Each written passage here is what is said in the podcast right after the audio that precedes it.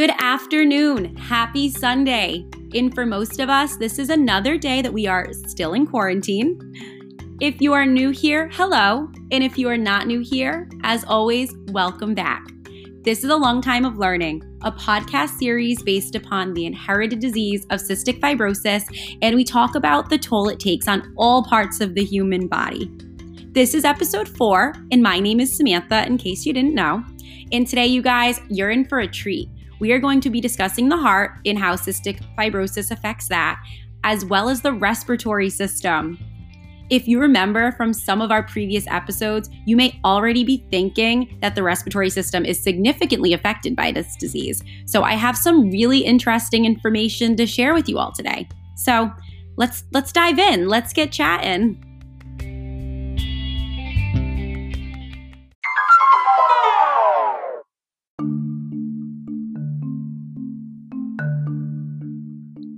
All right, so first things first, let's start with the heart, which is an incredibly important organ, as we all know. Without our hearts, we wouldn't be sitting, standing, talking, or even listening to this podcast right now. Cystic fibrosis is a multisystemic chronic disease, which basically means that it affects other parts of the body or even the whole body. So, this progressive organ dysfunction with development of fibrosis which fibrosis is the thickening and scarring of the connective tissue, and thus this can possibly affect the heart. Hypoxemia, which is an abnormally low level of oxygen in the blood, and inflammation of the heart can be caused by cystic fibrosis. And these are some of the most important factors regarding the heart involvement. Over time, research has given some clinical evidence that does show that there is specific myocardial involvement in those who have cystic fibrosis. Remember in our previous episodes, we had talked about that special protein? Or in this case, it's the lack of one. Patients with cystic fibrosis have mutations on the cystic fibrosis transmembrane regulator. That term should hopefully ring a bell. This is an important gene because it makes a protein that produces mucus, sweat, saliva, tears, and digestive enzymes. While the role of the CFTR, which is what we're going to call it for short, it's important in regulation of cardiomyocyte contraction and myocardial dysfunction. Okay, I know. You're probably like, all right, Samantha, but what does this mean? Well, luckily, I'm more than happy to tell you. Cardiomyocytes are cardiac muscle cells that make up the heart. So that already sounds like it can cause many potential health issues if it's not functioning properly.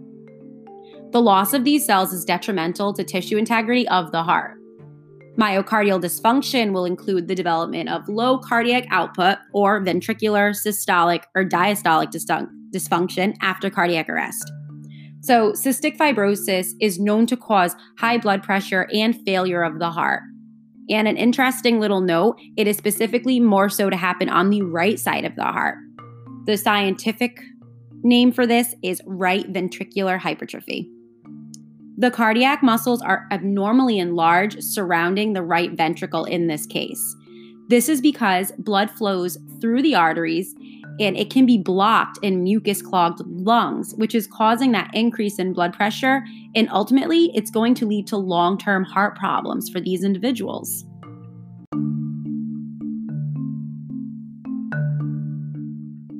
Okay, so while we are on the topic of the cystic fibrosis transmembrane regulator, sorry, I can't help but say it, it sounds really cool. Let's talk about how that gene also affects the respiratory system. So, as we've learned and talked about throughout the weeks, cystic fibrosis causes a thick mucus to build up and clog certain parts of the body. And I mean, in this case, most people think about the lungs. This buildup is caused from the abnormal gene, the CFTR. So, that gene actually controls the flow of water and salt in and out of the body cells. So, because this gene is mutated in these individuals who have CF, the body cells create that mucus, which begins to clog small airways in the lungs, and over time, and it can affect all airways. In healthy lungs, there is a thin layer of mucus, and it actually aids in moving dirt and bacteria out of the lungs. However, in people with cystic fibrosis, this mucus becomes so thick that the cilia in the cells cannot sweep the bacteria and particles away. This ultimately ends up creating the perfect environment for this harmful bacteria to live and thrive.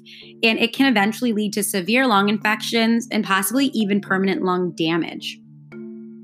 I know what you're thinking, guys, but this is not where it ends. It's more so where it just begins. Individuals with cystic fibrosis can also have problems with their upper respiratory tract as well. This can include symptoms such as persistent wheezing or chronic cough. Sometimes they even cough up blood.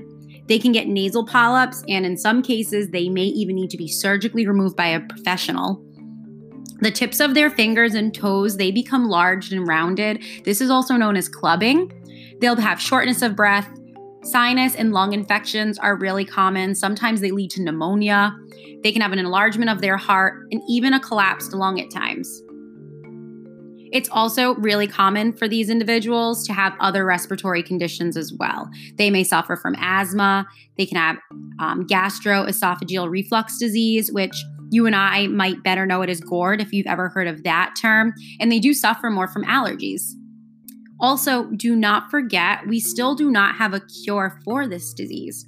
In some instances, individuals can even become antibiotic resistant. How does that happen? Like, what causes that? That's because these chronic bacterial infections are so common for people who have cystic fibrosis that they take medication all the time and therefore they become increasingly resistant to common antibiotics. And that can make it really challenging for doctors when they are trying to treat these people. Unfortunately, this disease does get worse over time. However, individuals can live up until their 70s due to advancements in healthcare. That's not always the case. Lifestyle changes are encouraged. If an individual is a smoker, quitting smoking is huge, and they do ask that you increase fluid intake. That helps manage some of these respiratory symptoms caused by cystic fibrosis. They want to be eating a healthy diet and having excellent nutrition plays a vital role as well. As we had talked about in other episodes, people with cystic fibrosis, they also are not able to absorb nutrients properly. So they can become malnourished. Exercising regularly is really important. This helps support lung function, and they even can practice breathing techniques, which can become super beneficial. It helps loosen up some of that mucus and it alleviates a lot of the respiratory symptoms too. These patients should always maintain a good relationship with their doctors and they should always consult them with them first before making any of these changes, of course, because the doctor will know best and they can be sure that they are done with proper professional guidance. So that's all. And I just wanted to end this episode really similarly to how we ended our last episode by hoping everyone has been able to practice social distancing as often as possible and that you are all safe and healthy. I'm sure as many of us may miss some of the basic parts of our lives which we thought were normal, I do hope those will be restored soon without risking any of our safety. I look forward to the future when we can look back on this, whether it be in a discussion with friends or in a history book. As always, stay safe, take a deep breath, but don't take it for granted. And we'll talk more next time. Have a great night.